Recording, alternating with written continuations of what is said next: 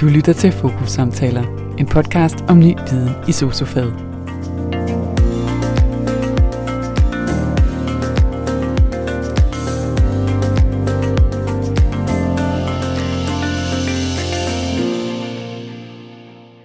Velkommen til podcasten Fokus-samtaler. Jeg hedder Lene Grundborg Poulsen, og jeg sidder her heldigvis ikke alene med mig i studiet. Der har jeg nemlig, for det første har jeg dig, Britta Møller, du er Ph.D. og arbejder som post, postdoc på Aalborg Universitet med forskning og uddannelse. Velkommen til. Tak for det. Og også et velkommen til dig, Henriette Rønde Frischmann, uddannet social- og sundhedsassistent. Og i dag der arbejder du som fuldtids oplæringsvejleder på et plejehjem i Aarhus Kommune. Også velkommen til dig. Tak. Afsnittet skal handle om tvivl som trigger for læring. Vi skal nemlig undersøge, og så skal vi tale om, hvordan man kan bruge den her tvivl, som kan opstå i sosufaget i forskellige situationer ude hos borgeren. Altså hvordan man kan bruge den tvivl til at blive både klogere og til at skabe refleksion. Det er det spændingsfelt, vi skal dykke ned i her i dagens afsnit. Jeg glæder mig, og inden vi går i gang med den her snak, så skal vi altså lige lære jer begge to lidt bedre at kende først.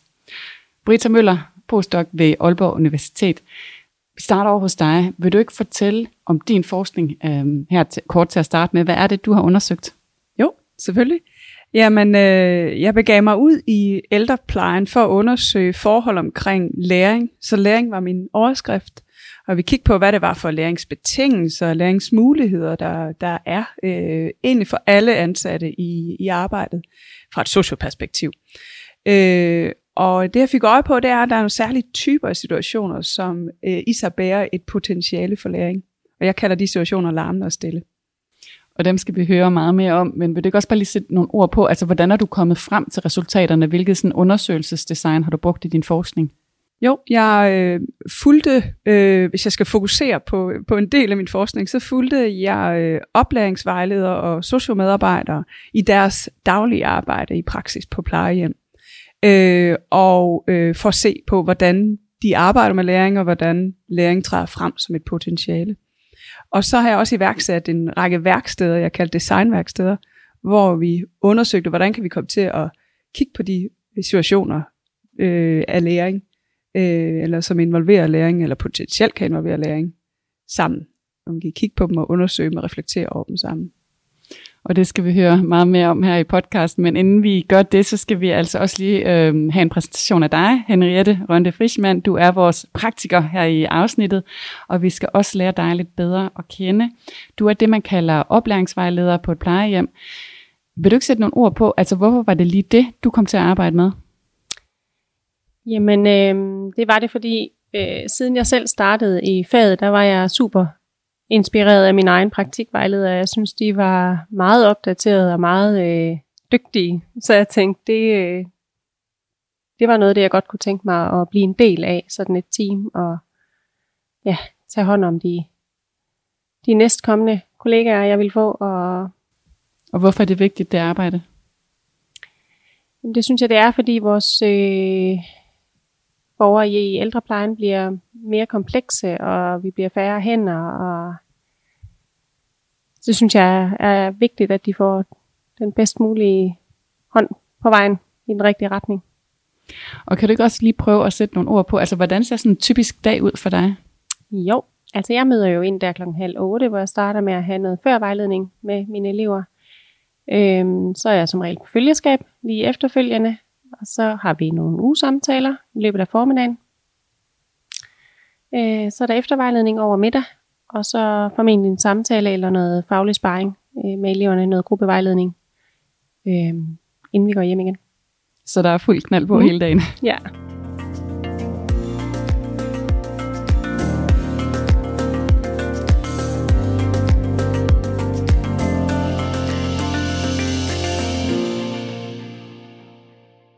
Nu har vi lært jer begge to lidt bedre at kende, øh, og vi vil gå lidt videre i snakken og lidt dybere ned i nogle af de her pointer, både fra din forskning og, og hvordan øh, du, Henriette, har oplevet det øh, ude i virkeligheden. Men vi starter hos dig, øh, Britta Møller, postdoc ved Aalborg Universitet. I din forskning, der er du nemlig, som du også sagde før, stødt på øh, de her to øh, situationer. Du kalder dem larmende situationer, og så kalder du dem stille situationer. Lad os prøve at tage dem sådan en af gangen, når du lige forklarer for os, hvad betyder det her? Ja, det, det, de første den første type situation, jeg fik på øje på, var, var dem, jeg så endte med at kalde larmende. Og det er en række af situationer, som nogle gange helt bogstaveligt larmer. det kan være en borger, der er øh, øh, utilfreds eller u- ikke i trivsel, som, som, som råber eller øh, reagerer øh, ud, udadrettet. Øh, for eksempel ved at, ja, at råbe, eller sparke, eller bide, eller på den måde øh, være, være ud, udadfarende.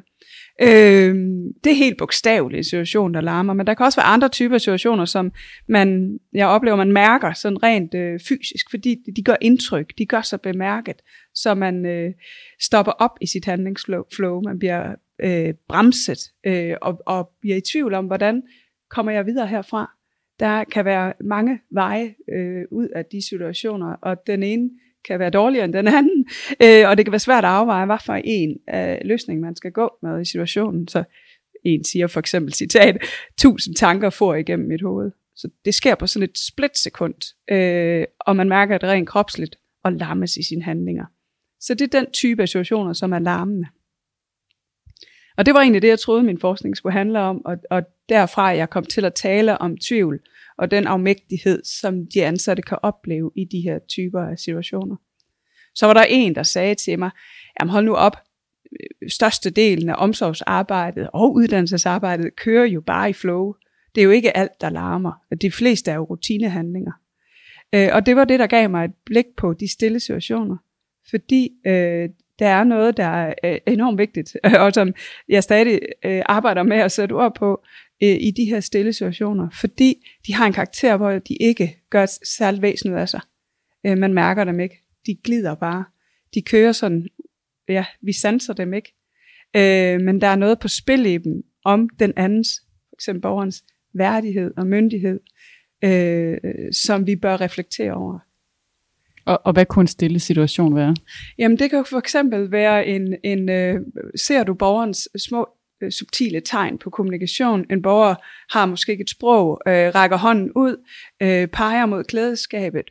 Hører jeg, øh, hører jeg det? Ser jeg det tegn? Understøtter jeg, at borgeren kan være deltagende øh, med det? Øh, og min pointe er, at jo mere travlt vi har, jo mere vi tror, vi skal nå, og jo mindre vi tænker os om, jo flere situationer vil blive stille. Fordi vi mister den sensitivitet, som, som arbejdet kræver, den lydhørhed og følsomhed, som det at se subtile tegn. Nu det her i, i omsorgsarbejde, men det kunne også være i den omsorg for eleven. Altså hvad er de subtile tegn der for en elevs trivsel og udvikling, eller en nu, borgers trivsel og udvikling.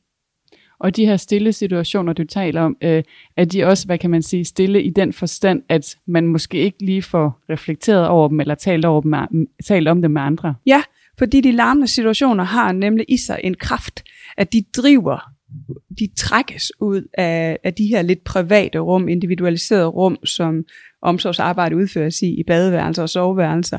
Man får brug for at tale med andre om det. Og man går ofte hen til en kollega og siger, har du lige to minutter, for der er simpelthen noget her, inde ved Birte, konkret eksempel, som øh, jeg bøvler med, som jeg ikke kan få til at falde i hak, eller hvad gør vi? Og jeg har også haft hende på toilet tre gange her i formiddag, og hvordan får vi hende hjulpet? Øh, så de bliver trukket, hvad kan man sige, automatisk ud i kollegiale rum. Min pointe er, at det er uformelle kollegiale rum, det er på gangen, det er langs det er kaffemaskinen, det er kontoret, sådan nogle rum i dagligdagen, de bliver trukket ud i. Sjældent de formaliserede, det er en pointe i sig selv. Men de stille situationer, de forbliver øh, inde i soveværelserne, badeværelserne, og bliver ikke trukket ud, og derfor bliver heller ikke sjældent et anlæggende til, til refleksion, og dermed bliver læringspotentialet i dem ikke udnyttet. Og jeg skal også lige spille bolden over til den anden side af bordet, øh, Henriette Rønde Frisman. Øh, du er vores repræsentant fra virkeligheden, hvis man kan kalde det i den her situation. Så jeg vil jo egentlig også gerne høre fra dig, altså hvordan du konkret oplever øh, de her situationer. Og jeg synes, vi skal prøve lige at tage dem, tage dem en af gangen og prøve at dykke ned i det, hvis vi starter med de her larmende situationer, som, som Britta startede med at tro, at det var kun det, hendes forskning skulle, skulle handle om. du har peget på, at det her med de larmende situationer i din hverdag, det kan også have noget med ressourcer at gøre, gøre. Men vil du ikke prøve, prøve at beskrive, altså, hvordan ser en, en såkaldt larmende situation ud i din hverdag? Jamen, det kan jo også være meget forskelligt, hvad det, hvordan det ser ud.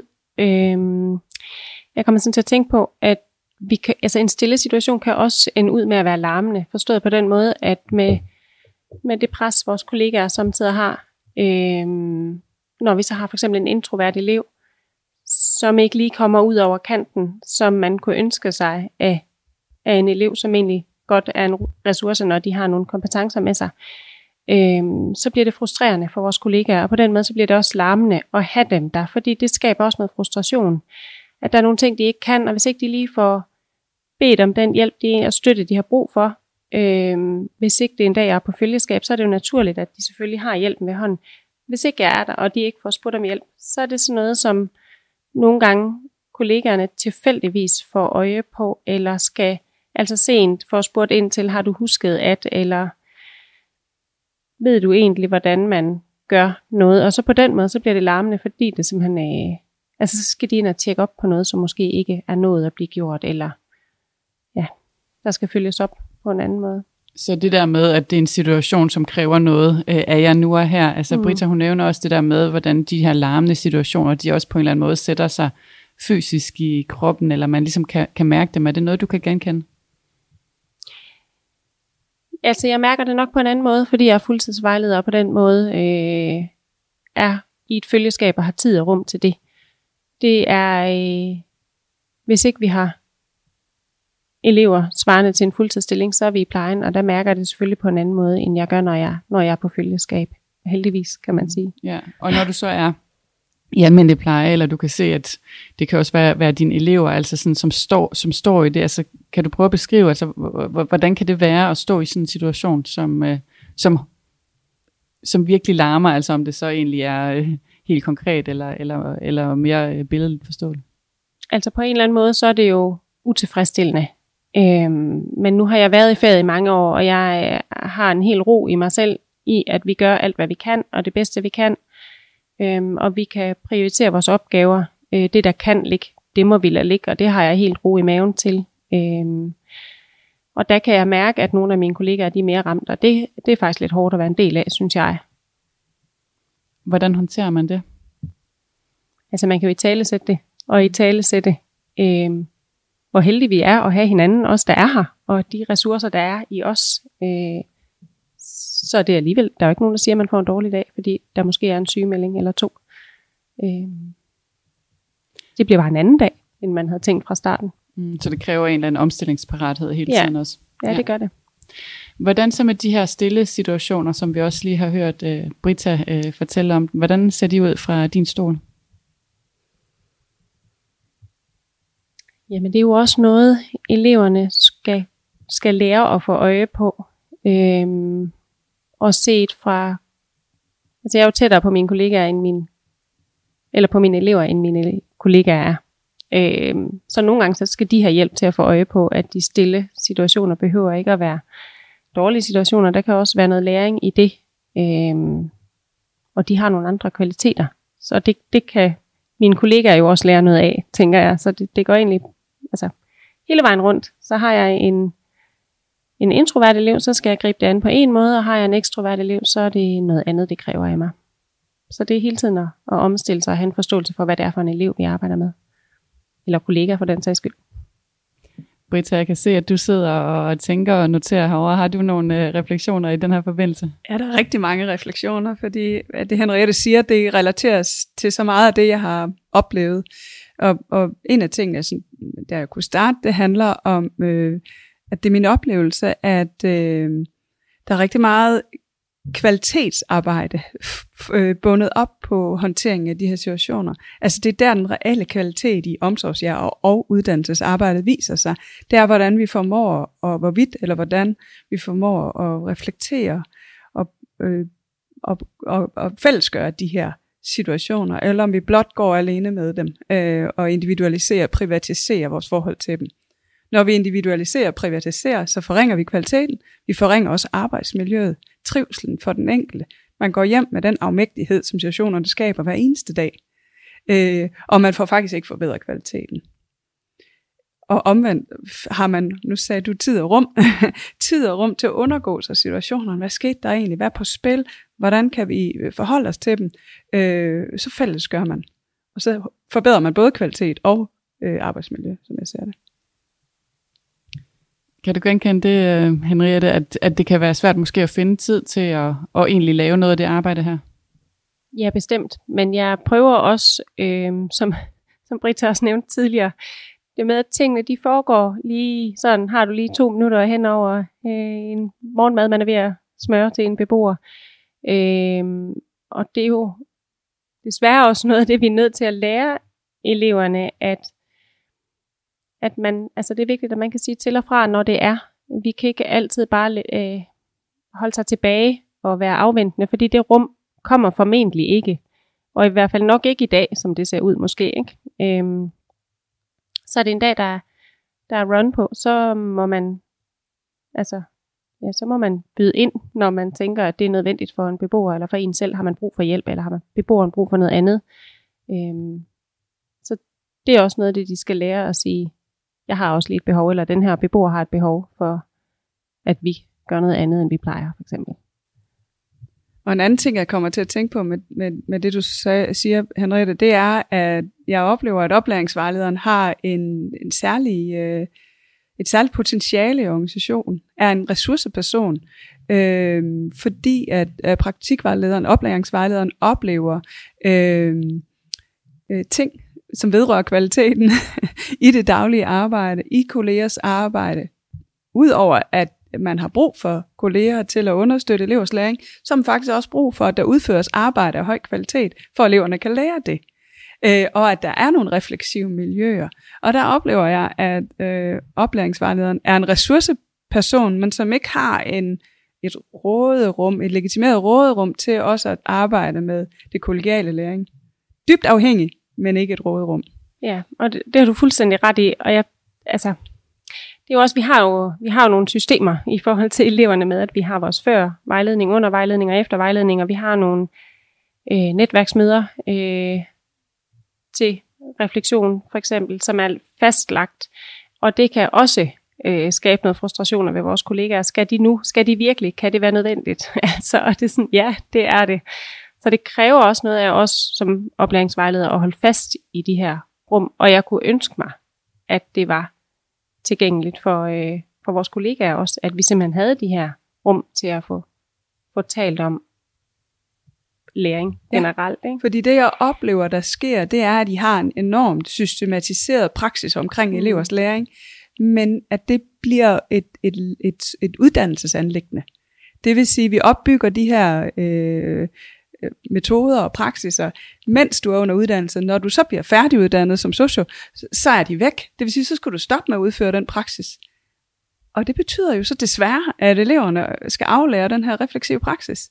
Det, det er dybt godnat, men det er det, jeg oplever. Ja. Og det er faktisk det, jeg oplever som største frustration for eleverne, når de står ude ved borgerne. Det er, vi bliver nødt til at aflære det her den kollegiale refleksionspraksis er væk, som jeg før havde i øh, før, under og eftervejledning for eksempel. Og Britta, noget som du sådan netop har arbejdet med i din forskning, det er at skabe i et forsøg de her kollegiale, formaliserede rum, hvor man så kunne tale nogle af de her ting igennem. Vil du ikke prøve at gøre os lidt klogere på, øh, hvad gjorde du her, hvordan fungerede de rum?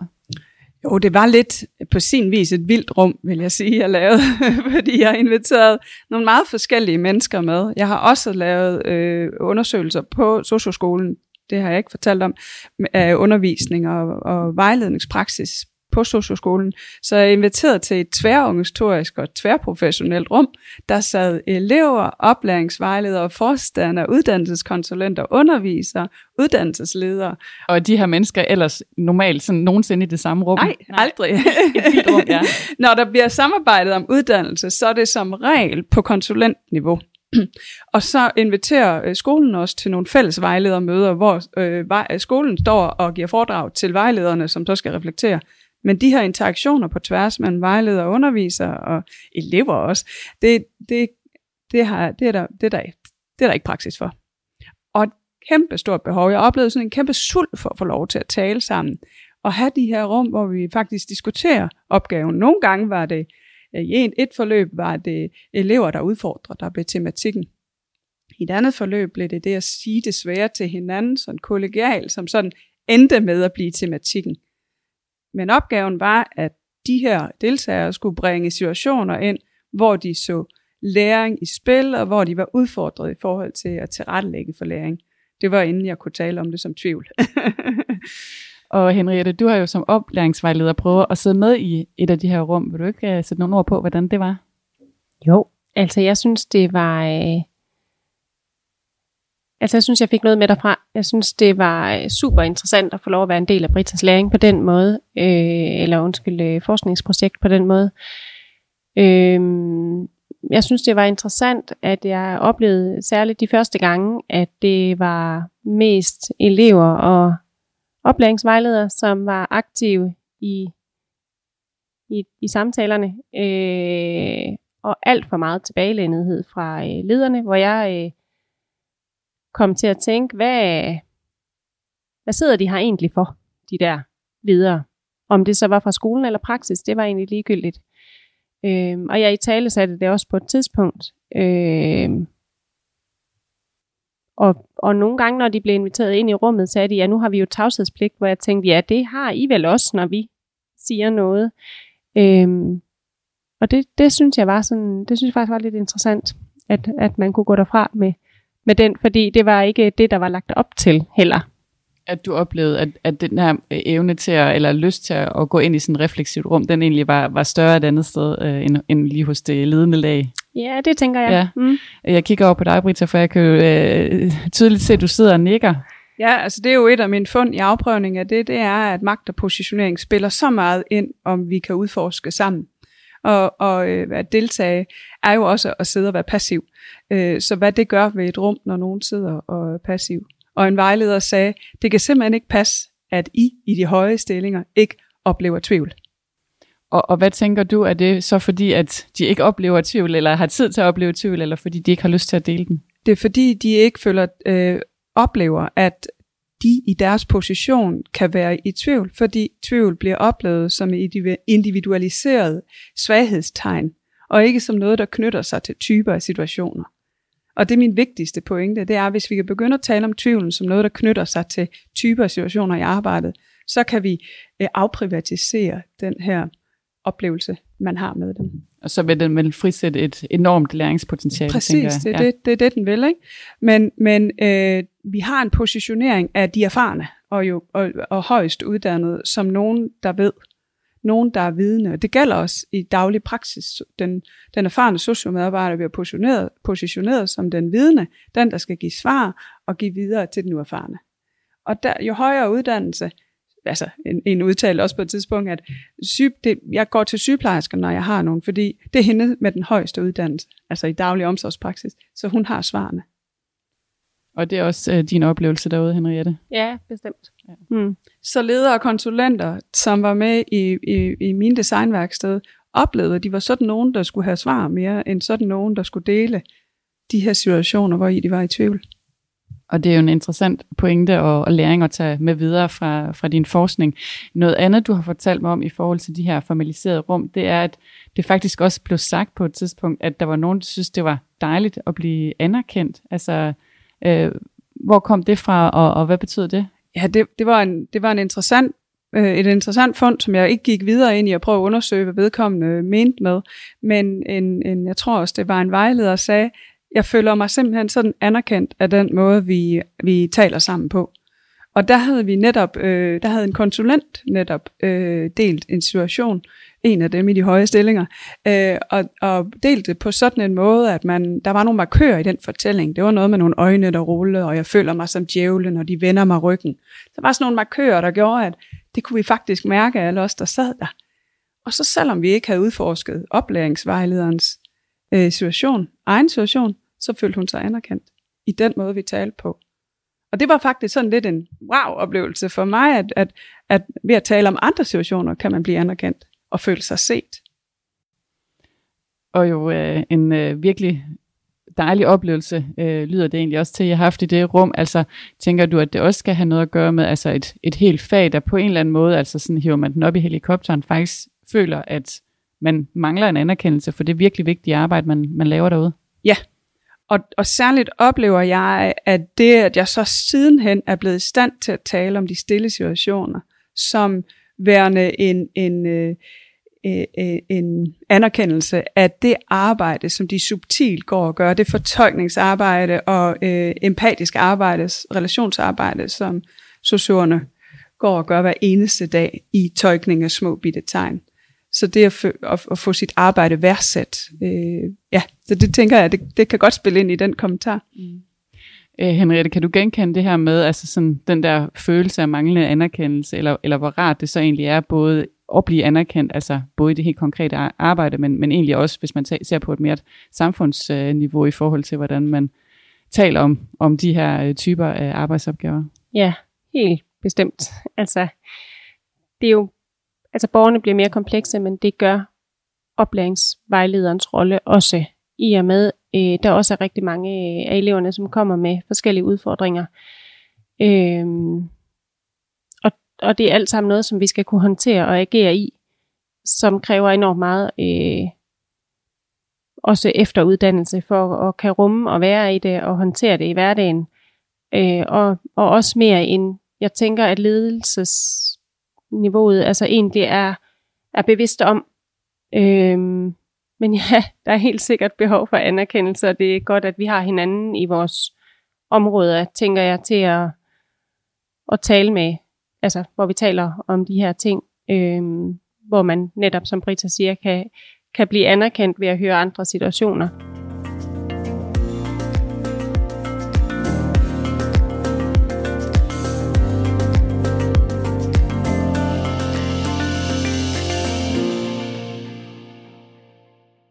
Ja, nu har vi haft en øh, god og vigtig snak om det her emne, tvivl som trigger for læring. Øh, det har været interessant at høre jeres to forskellige perspektiver øh, som henholdsvis forsker og praktiker. Og i den her sidste del, øh, der vil jeg gerne høre, om samtalen har givet jer sådan nogle nye refleksioner eller åbnet op for nogle nye spørgsmål. Øh, hvis vi starter over hos dig, øh, Britta øh, Møller, øh, har samtalen for dig til at reflektere over nogle nye ting? Altså der det, det, jeg bliver opmærksom på her gennem samtalen, det er, at der er en, og den skælden laver jeg også selv flere gange nu her, der er, er øh, situationer, der knytter sig an til omsorgsarbejdet, og så er der situationer, der knytter sig an til uddannelsesarbejdet. Men jeg tror på, at det her med at tale om larmende og stille situationer, kan relateres til, til begge. Øh, men vi taler ligesom sådan på to niveauer, kan man sige, hvor der er læring til omsorgsarbejde, og så er der selve udførelsen af omsorgsarbejdet.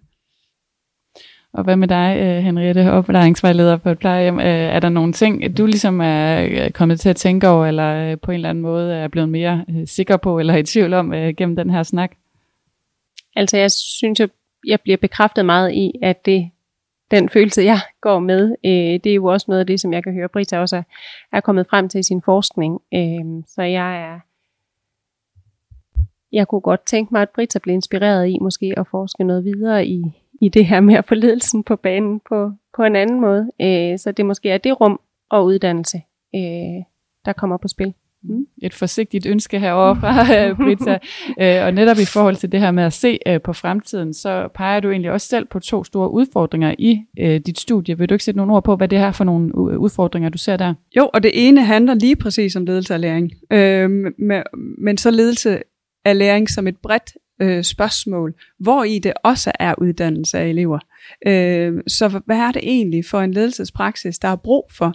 Og man kan også tale om i den henseende distribueret ledelsespraksis, der har brug for, der er brug for. Og hvem gør det? Øh, hvem gør det nu? Og hvem kunne gøre det? Altså lede læringsrum, øh, som er anlæggende for alle. Og hvilke praksiser skal vi, skal vi have for det? Kan vi have for det? Så jeg ser egentlig sådan et eksperiment med, at det ikke bare er viden om, men, men også hvordan kan vi i gang sætte noget, der understøtter.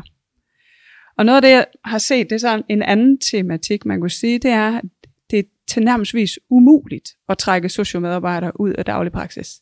Jeg har ikke kunne få dem med til noget, jeg har, knap, jeg har ikke engang kunne interviewe dem. Øh, så det jeg kan, og det må jeg gerne, det er at følge dem i daglig praksis. Og det er de så vant til, det er så mange, der gør. Der var også en i sidste uge. Altså det, det er de vant til at blive kigget på. Øh, og jeg kan også godt have sådan nogle korte refleksioner med dem langs med arbejdet, altså de her uformelle samtaler.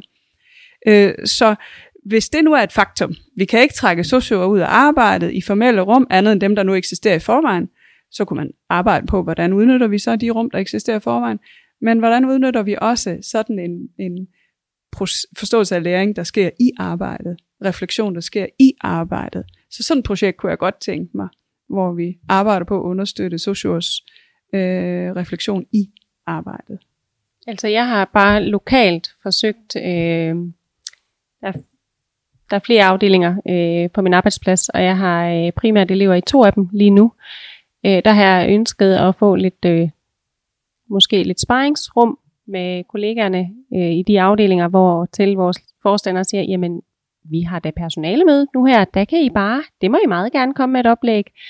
Øhm, hvor jeg tænkte mere den der tætte sparring med de kollegaer, hvor, altså, som har eleverne lige i øjeblikket. Øh, og det synes jeg var en øjenåbner. Og det var lige præcis den, som du også siger, Brita, hvor jeg tænkte, hmm, det må vi lige komme om ved på en anden måde, så måske vi lige kan aftale os tre næste gang, vi er på arbejde alle sammen. Vi lige tager 10 minutter. Hvornår kan det passe jer? Ja. Så det der med at være løsningsorienteret på en anden måde, for simpelthen at få det der sparringsrum. Ja. Og det er jo simpelthen så interessant, at svaret ja. er, at I kan få et oplæg på et personalmøde. Fordi personalmøderne bliver primært brugt til oplæg, ved informationsdeling. Give information fra den ene til den anden. Okay, hvad siger arbejdsmiljørepræsentanten? Okay, hvad siger X, Y, Z? Ikke? Så kan man tage sådan en runde, og så har alle givet noget, men ingen fået noget. Måske princippet. Og vi er ved at nå til vejs ende her, men bare lige kort her til sidst, Brita. Hvis du nu øh, fik lov til at lave et nyt forskningsprojekt øh, inden for netop det her område, hvad vil du så stille skarp på? Jamen, jeg tror, det vil være det med at understøtte refleksion i praksis som et ledelsesanlæggende. Så er jeg koblet de to, øh, øh, og det kunne være et distribueret ledelsesanlæggende. Det venter vi spændt på. Jeg vil i hvert fald sige tak til jer begge to for en spændende samtale her, som vi bestemt håber fortsætter derude. Jeg fornemmer i hvert fald, at det er et emne, vi overhovedet ikke er færdige med at diskutere og debattere. Henriette Ronde Frisman, oplæringsvejleder, tusind tak for at være med og give os indsigt i din hverdag og dine tanker om emnet. Tak. Velbekomme. Og også tak til dig, Britta Møller, Ph.D. postdoc på Aalborg Universitet. Tak for at gøre os klogere på din forskning og fordi du ville være med her i dag. Det var en fornøjelse.